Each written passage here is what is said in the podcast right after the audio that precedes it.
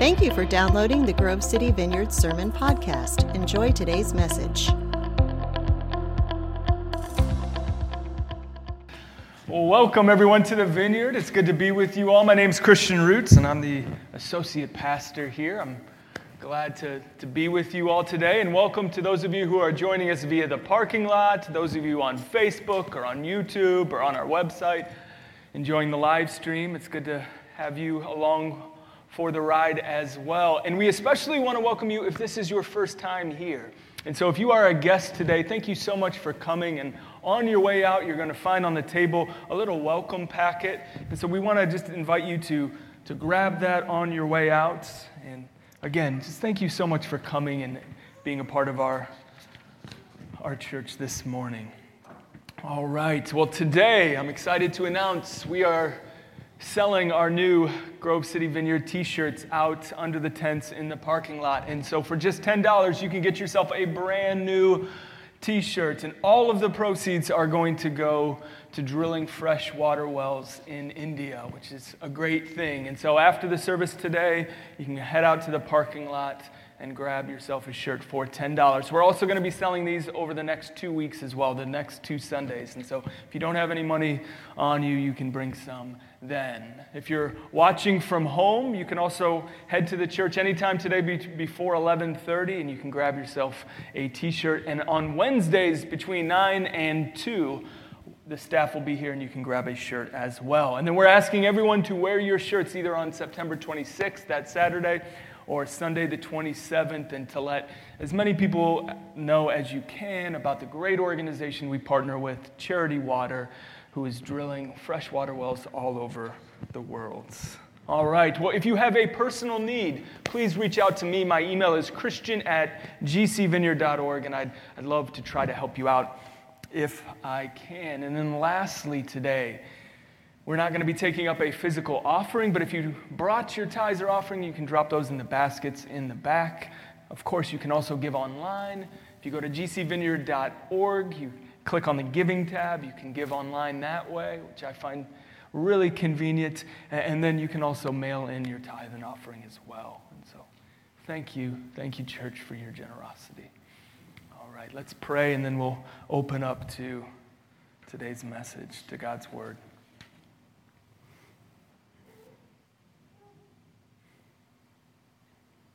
We love you, Jesus. We love you. We love you, Jesus. And the reason that we're gathered here is not because we just love singing songs, it's not because we just love trying to keep track of our kids as they run around us while some guy speaks for half hour. It's, we're here, Father, because we, we love you, because we love you, Jesus. We're here not just for the friendships, we're, we're here not just to get out of the house. We're here because we want to meet you. We want to encounter you, Father. And so I, I, pray today, Holy Spirit, that you would give us a fresh encounter with you. Would you speak to us through your word? Would it, would it connect? Would we, would we dwell and would we think about what you want to share with us today? I, I pray, Father, that it wouldn't simply leave our minds by the time we get to the parking lot, that that it would connect with us and stay with us. I, I pray, Father, for power on my words right now in Jesus' name. Come, Holy Spirit, come and have your way. Come do what only you can do. Amen. Amen. Well, today I'm going to be concluding our sermon series that we've called Lessons from the Wilderness. And over the course of this series, we've been examining some of the wilderness experiences of different biblical characters, hoping to learn from their stories, their success, as well as their failures, that we too might follow Jesus well in the wilderness. And today we're going to be in Exodus chapter 3. So if you have your Bibles, why don't you head there with me now? Exodus chapter 3. And as you turn there, let me catch you up on where we're at. Moses, you might remember, was a Jew, and he, he had grown up in privilege in Pharaoh's court after being discovered in the Nile by one of Pharaoh's daughters. And after killing an Egyptian who was beating one of his fellow Jews, Moses was forced to flee Egypt to escape capital punishment. Moses fled to the wilderness, eventually arriving in the desert land of Midian, where he found a wife and settled down. And here at the start of Exodus chapter 3, Moses is now 80 years old and has been in the desert of Midian. He's been in the wilderness now for 40 years. Some of us have had a rough year. Moses had a rough 40 years. Here's what we read in Exodus 3, starting in verse 1. Now Moses was tending the flock of Jethro, his father in law, the priest of Midian, and he led the flock to the far side of the wilderness and came to Horeb, the mountain of God. There the angel of the Lord appeared to him in flames of fire from within a bush. Moses saw that though the bush was on fire, it did not burn up. So Moses thought, I will go over and see this strange sight, why the bush does not burn up. When the Lord saw that he had gone over to look, God called to him from within the bush, Moses, Moses. And Moses said, Here I am. Do not come any closer, God said. Take off your sandals, for the place where you are standing is holy ground. Then he said, I am the God of your father, the God of Abraham, the God of Isaac, and the God of Jacob. At this, Moses hid his face because he was afraid to look at God. The Lord said, I have indeed seen the misery of my people in Egypt. I have heard them crying out because of their slave drivers, and I am concerned about their suffering. So I have come down to rescue them from the hand of the Egyptians and to bring them up out of the land into a good and spacious land, a land flowing with milk and honey, the home of the Canaanites, Hittites, Amorites, Perizzites, Hivites, and Jebusites. And now the cry of the Israelites has reached me, and I have seen the way the Egyptians are oppressing them. So now go. I am sending you to Pharaoh to bring my people, the Israelites, out of Egypt. But Moses said to God, Who am I that I should go to Pharaoh and bring the Israelites out of Egypt? And God said, I will be with you. And this will be the sign to you that it is I who have sent you. When you have brought the people out of Egypt, you will worship God on this mountain.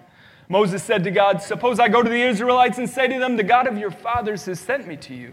And they ask me, What is his name? Then what should I tell them? God said to Moses, I am who I am. This is what you are to say to the Israelites. I am has sent me to you. God also said to Moses, Say to the Israelites, The Lord, the God of your fathers, the God of Abraham, the God of Isaac, and the God of Jacob has sent me to you. This is my name forever, the name you shall call me from generation to generation. Amen.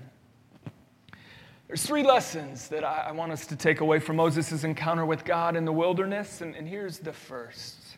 Number one, today's passage teaches us that the wilderness journey is inevitable. It's inevitable. Now, I know I've already repeatedly stated this fact throughout the course of this series. This whole series, in fact, is kind of one long commentary on the inevitability of the wilderness experience. But I don't think we've seen the truth laid out quite so clearly in this series than, right here in Exodus chapter 3. For this is what we read in, in verse 12. And God said, I will be with you, and this will be the sign to you that it is I who have sent you. When you have brought the people out of Egypt, you will worship God on this mountain. What is God saying here? He's saying this Moses, I'm going to bring you out of the wilderness. I'm going to send you down to Egypt that you might be the means through which I rescue my people. But then, after bringing the Israelites out of Egypt, I'm going to bring you back to this mountain, which was Mount Sinai, in order for you to worship me. Don't, don't you see, before bringing Moses out of the wilderness, God had already planned Moses' return trip. Moses hadn't even left the wilderness yet, and yet God had already bought him a non refundable ticket back to the wilderness. And, and you know, I'm, I'm stressing the inevitability of our wilderness journeys, not because of, of my sunny and rather chipper outlook on life, but because I, long for each of us to be prepared. I, long for each of us to be prepared. Friends, listen to me. It would be utterly foolish to head down to Louisiana right now and build a house right on the Gulf, right, right, right on the surf, without storm-proofing the house first, right? Can we, can we just agree with that on that? Without installing impact resistant windows and doors, without installing metal straps to hold down your roof, without installing vertical door braces to protect your garage, without, in, in, in other words, making any accommodations for tropical storms and hurricanes. It would be utter foolishness to plop a house down right in the sand on the Gulf without any protection from a storm on the hope, on the hope that a, a storm is just never going to come. And in the same way, church, it is just extreme foolishness. It is extremely unwise, let me put it that way, to live our lives without preparing for eventual storms. Living on the hope that a storm is just never going to come our way. If we fail to prepare ourselves for an eventual storm, we're, simply living on the hope that our health is always going to be perfect. That we're never going to be betrayed by someone we care about, that our marriage is always going to feel perfect, that our, our kids are always going to make the right decision, that our, our career is just always going to be fulfilling and satisfying. And so, how do we storm-proof our lives, as it were? How, how do we prepare for the storms that will eventually come? Let me just really quickly suggest three ways to prepare for the storms of this life. N- number one, this is a pretty obvious one. We develop and we cultivate intimacy with Jesus. This is always number one. We read about him in, in our Bibles. We read and we, we soak in the messages, the teaching of Jesus. We talk to Jesus about our problems and about our desires. And we thank him for what he's given us. We worship God regularly in song, not just at church, but throughout the week. We worship God. We praise Him. We delight in Him. And we confess our sin and our shortcomings to Him. Secondly, to prepare ourselves for a coming storm, we surround ourselves with good community.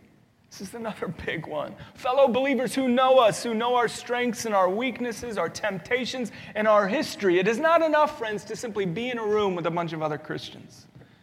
You have to be known. Do other people know your struggles, your temptations, your, your past?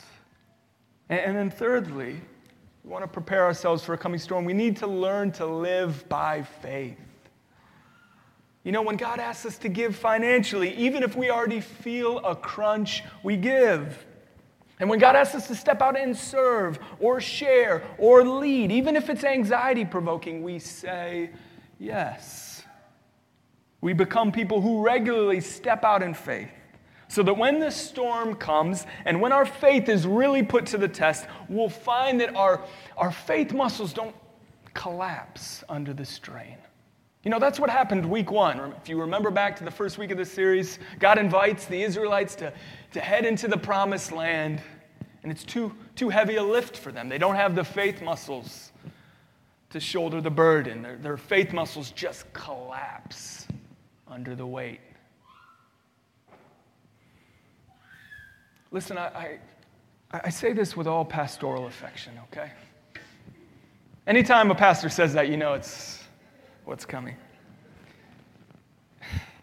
If you are not cultivating intimacy with Jesus right now, spending time with Him, and if you do not have Christian friends who really know you, really know you, and if you are not in the habit of exercising faith, even in small ways, you haven't prepared yourself, friend, for a coming storm. You just haven't. You, you simply don't have the support structures in place that you'll need when the storm hits.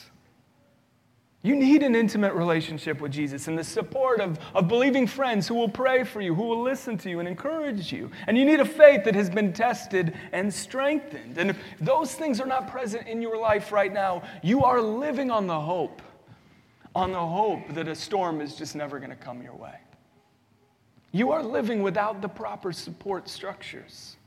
And, again, I, I say this with love. My, my fear is that should you find yourself in the midst of a real storm, that you simply will not be able to weather it. Friend, have you storm proofed your life? Are, are you prepared? I, I, I urge you, I urge you to start today. Second lesson from today's passage is this the wilderness reminds us that we are not God. That we are not God. This is what we read in verses 10 through 14 in today's passage. So now go. I am sending you to Pharaoh to bring my people, the Israelites, out of Egypt. But Moses said to God, Who am I that I should go to Pharaoh and bring the Israelites out of Egypt? And God said, I will be with you. And this will be the sign to you that it is I who have sent you. When you have brought the people out of Egypt, you will worship God on this mountain. Moses said to God, Suppose I go to the Israelites and say to them, The God of your fathers has sent me to you, and they ask me, What is his name? Then what shall I tell them? God said to Moses, I am who I am. This is what you are to say to the Israelites I am has sent me to you. Now, what does God mean when he says, I am who I am? To be honest, we could spend an entire series, couldn't we, dissecting this, this one phrase. There have been large tomes written just about this one little phrase. But, but let me suggest one point that God is making here.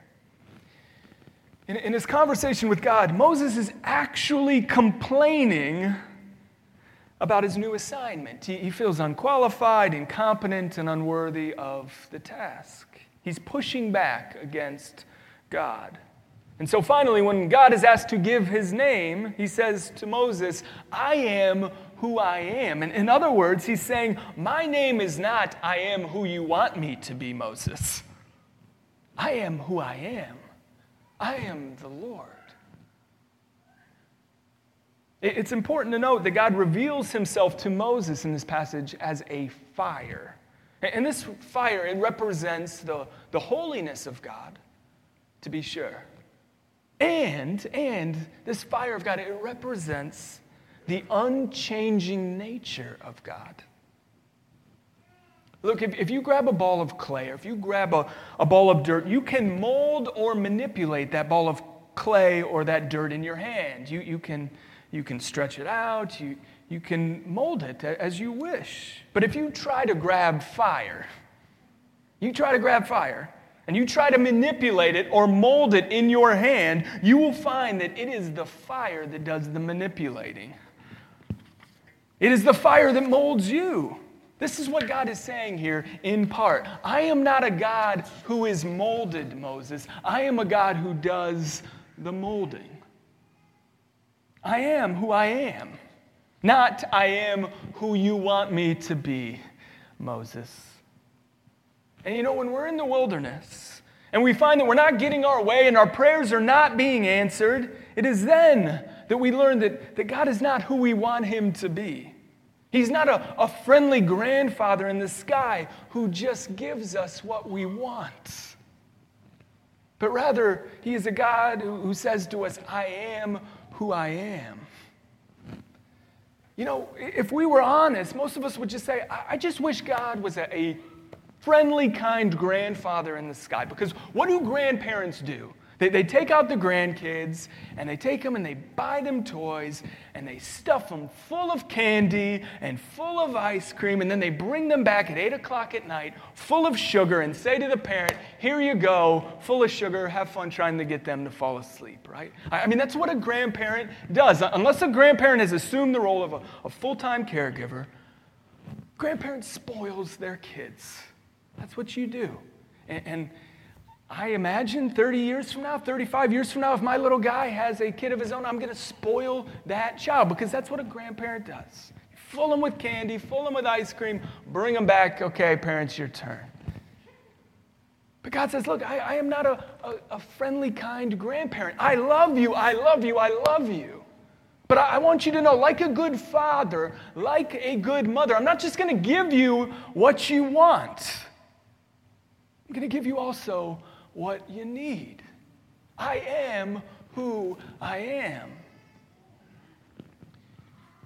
When we're in the wilderness, God is saying to us, your, your plans for your career might not be my plans. And your timeline for acquiring a house and a dog and, and 2.5 kids might not be my timeline if that's my plans for your life at all. Your roadmap, God is saying, is certainly not my roadmap, for I am who I am.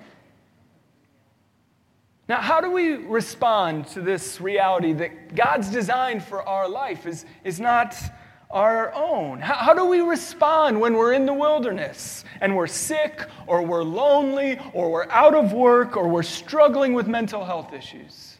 How, how do we respond? Let me suggest to you just very quickly two ways to respond when we're in the desert. Number one, we have to use our reason. We have to think. We have to think. Here, here's what Pastor Tim Keller says. He says this. He says, People are always mad at God. Why doesn't he stop the suffering? That anger presumes he's infinite, great, and powerful enough to stop it, right? But if you have a God who is infinite and great enough for you to be mad at him for not stopping the suffering, then you have to have, at the same time, a God who is infinite and great enough to have a perspective on it you don't have, and to have reasons for it you can't see. You can't have it both ways. Do you understand? You can't stay mad. Now, here, here's what Keller, who is much smarter than me, is saying, okay? Here's what he's saying. I want you to dial in here. You can only be mad at God for not ending your suffering if this God is great and powerful enough to intervene in your life and stop it. In other words, if God isn't great enough or powerful enough to intervene, then you can't be mad at him. He's simply impotent. He, can't help it. He's just not powerful enough to intervene. But if you accept, if you accept that God is powerful enough to intervene in your life to bring a miracle, then you must also accept the fact that this same God must be so much smarter and wiser than you. So much smarter and wiser than me that he has reasons for your suffering that you cannot see. To accept that God is great enough to provide a miracle is to accept that God is great enough to design a better plan for your life than you could. And I'm going to read that sentence again, but listen, I'm not reading this for you. I'm reading this for me. I need to hear this again, okay? So just indulge me for a second. I'm going to read this sentence one more time. To accept that God is great enough to provide a miracle, Christian Roots, is to accept that God is great enough to design a better plan for your life than you could. Friend, we need to reason like this in the midst of a desert, okay? You're in the desert, we need to think. And secondly, when we're in the desert and it seems as if God doesn't see things the way that we do, we need to acknowledge that we're never alone. We're never alone. Let's look at verses 11 and 12 again. But Moses said to God, Who am I that I should go to Pharaoh and bring the Israelites out of Egypt? And God said, I will be with you. The Lord makes two things clear to Moses in, in this passage. He says to Moses, I am who I am, not I am who you want me to be, and I will be with you. Friend, the, the mark of a true Christian, the sign that a, a miracle has occurred in someone's life, that someone has been born again, that they've been regenerated, made new, is when someone is willing to say this this is a mark of a true Christian. I would rather have Jesus' presence in the wilderness than all of the benefits and the luxuries and the power that this world has to offer. That is a sign that someone has experienced new life. I would rather have Jesus' presence in the wilderness than have everything else this world has to offer without Him. And the wilderness, friends, it gives you a chance to say, to God. Your, your presence means more to me than my health if you're sick right now. If you're sick, you have a chance to say in the wilderness, Father, your presence, it means more to me than my health. Your presence means more to me than my loved ones if you're experiencing bereavement. Your presence means more to me than a spouse if you're single. Your presence means more to me than a child if you're experiencing infertility. Friend, the, the, the, wilderness, it gives us the chance to say, your, your presence means more to me, Father, than anything else you could take away.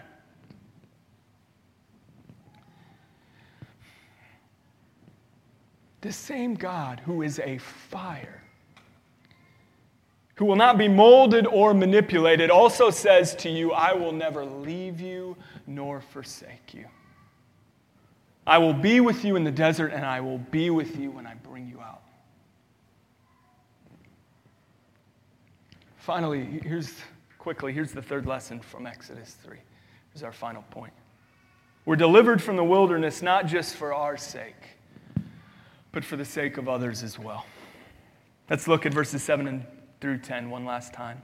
The Lord said, I have indeed seen the misery of my people in Egypt. I have heard them crying out because of their slave drivers, and I am concerned about their suffering. So I have come down to rescue them from the hand of the Egyptian and to bring them up out of the land into a good and spacious land, a land flowing with milk and honey, the home of the Canaanites, Hittites, Amorites, Perizzites, Hivites, and Jebusites. And now the cry of the Israelites has reached me, and I have seen the way the Egyptians are oppressing them. So now go. I am sending you to Pharaoh to bring my people, the Israelites, out of Egypt.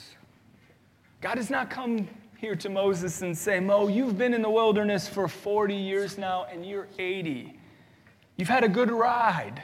So now I'm going to bring you out of the wilderness, and it's time to retire. It's time to sit back. It's time to get in as many rounds of golf as you can. It's not what he says. God says, Moses, I'm bringing you out of the wilderness, but I'm bringing you for the sake of others. You've been called out, you've been delivered, that others might be blessed as a result.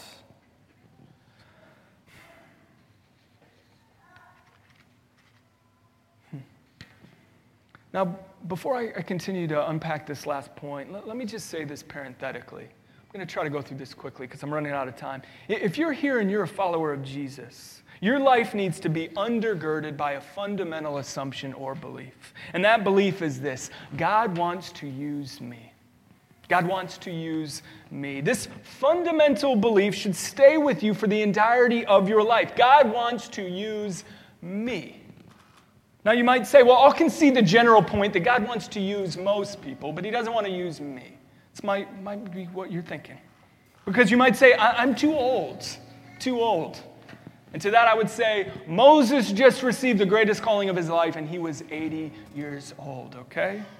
And you might say, yeah, but this is all new for me, Pastor. I mean, I'm brand new to church, brand new to the faith. I'm just starting to wade into these waters. And I, I would say to you, that as far as we know, this was Moses' first interaction with God. We have no evidence that he was a follower of God before this point. And yet Moses is commissioned to go. But you might say, yeah, Christian, I, have made some mistakes. I, have made some real mistakes. Some mistakes I'm, I'm, quite frankly not, not comfortable talking about in church. And to you, I, I would say the reason Moses ended up in the wilderness is because he killed a man, okay? He knew something about mistakes. And, and you might say, well, Christian, I have no track record of doing anything. You know, some people just jump in whole hog. I've kind of always lived on the periphery of the ch- church, just kind of always been an observer. And to you, I, I would say, what was Moses' track record for the first 80 years of his life, okay? Listen to me, your, your biggest impediments to a life of being used by God is it's not your inadequacy, it's not your past mistakes, it's not your current circumstances. Your biggest impediment, that is the, the biggest blockade that is keeping you from being used by God, is the lie. The lie that suggests that God doesn't want to use you, that you're too busy, that you're too ignorant, that you're too anything. We each need to leave with, or, or live rather, with the fundamental belief that God wants to use us. Not just the person sitting behind you, not just the person that you came with. God wants to use you really does. And if you allow this truth to take root in your heart, that God wants to use even you, then when God does bring you out of the wilderness, when you do find that job with full time hours and benefits, when, when your health is restored, when the COVID vaccine is found so that, that you can come out of your house more often, you will be looking for opportunities to be used by God. For as I've already shared, God brings us out of the wilderness, not just for our sake, but for the sake of others. The Lord blesses our financial situation that we might be a blessing to others. He gives us a fresh encounter with the Holy Spirit that we might pray for someone at work, that we might share our faith at a Starbucks. The Lord helps us to receive a promotion, that we might help change the culture of our workplace, that we might offer an empathetic ear to the rest of our staff. And the Lord helps us to be accepted into our college of choice that we might make a difference on that campus.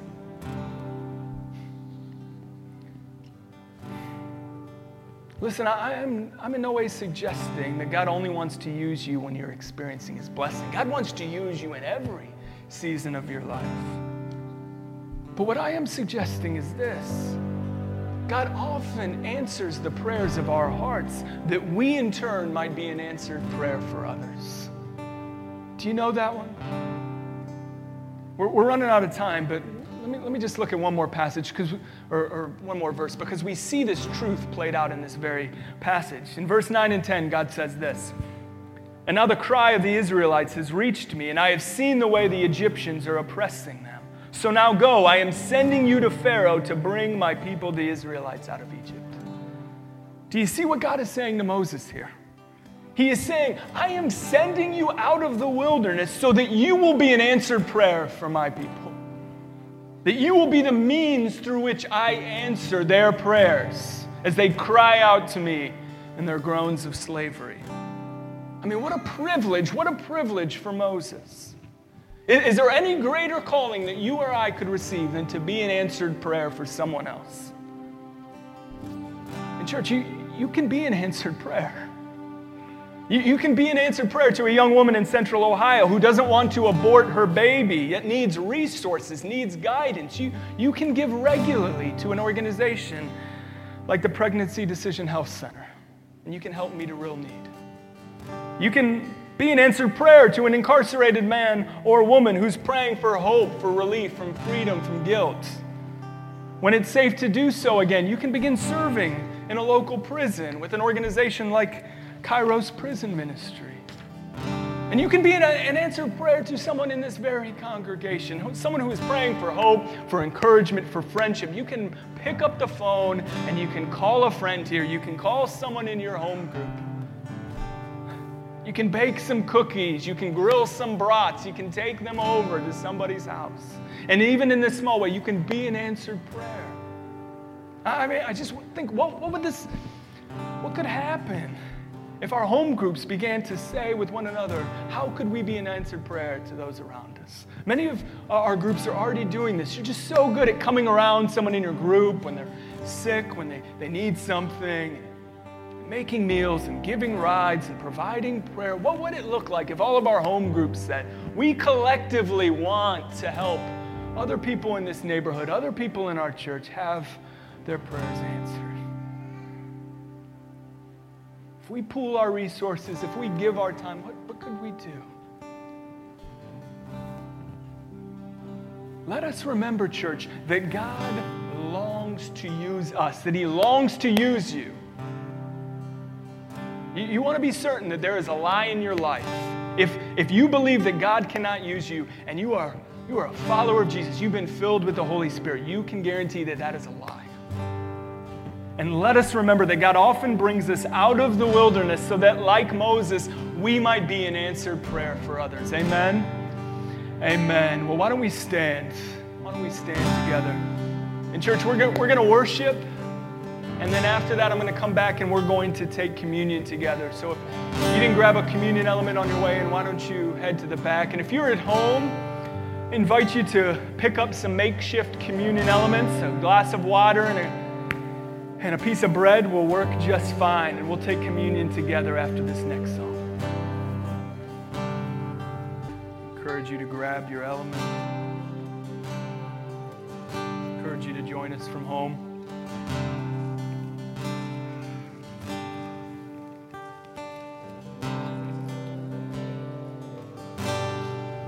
Privilege to be able to take communion together.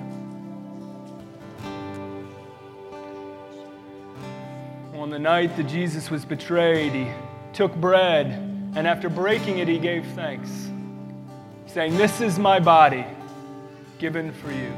Do this in remembrance of me. Let's take the bread together.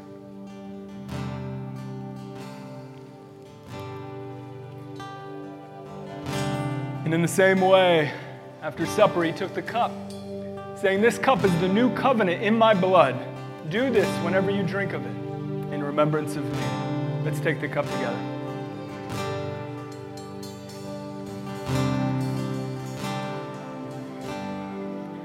Father, we thank you for the gift of communion.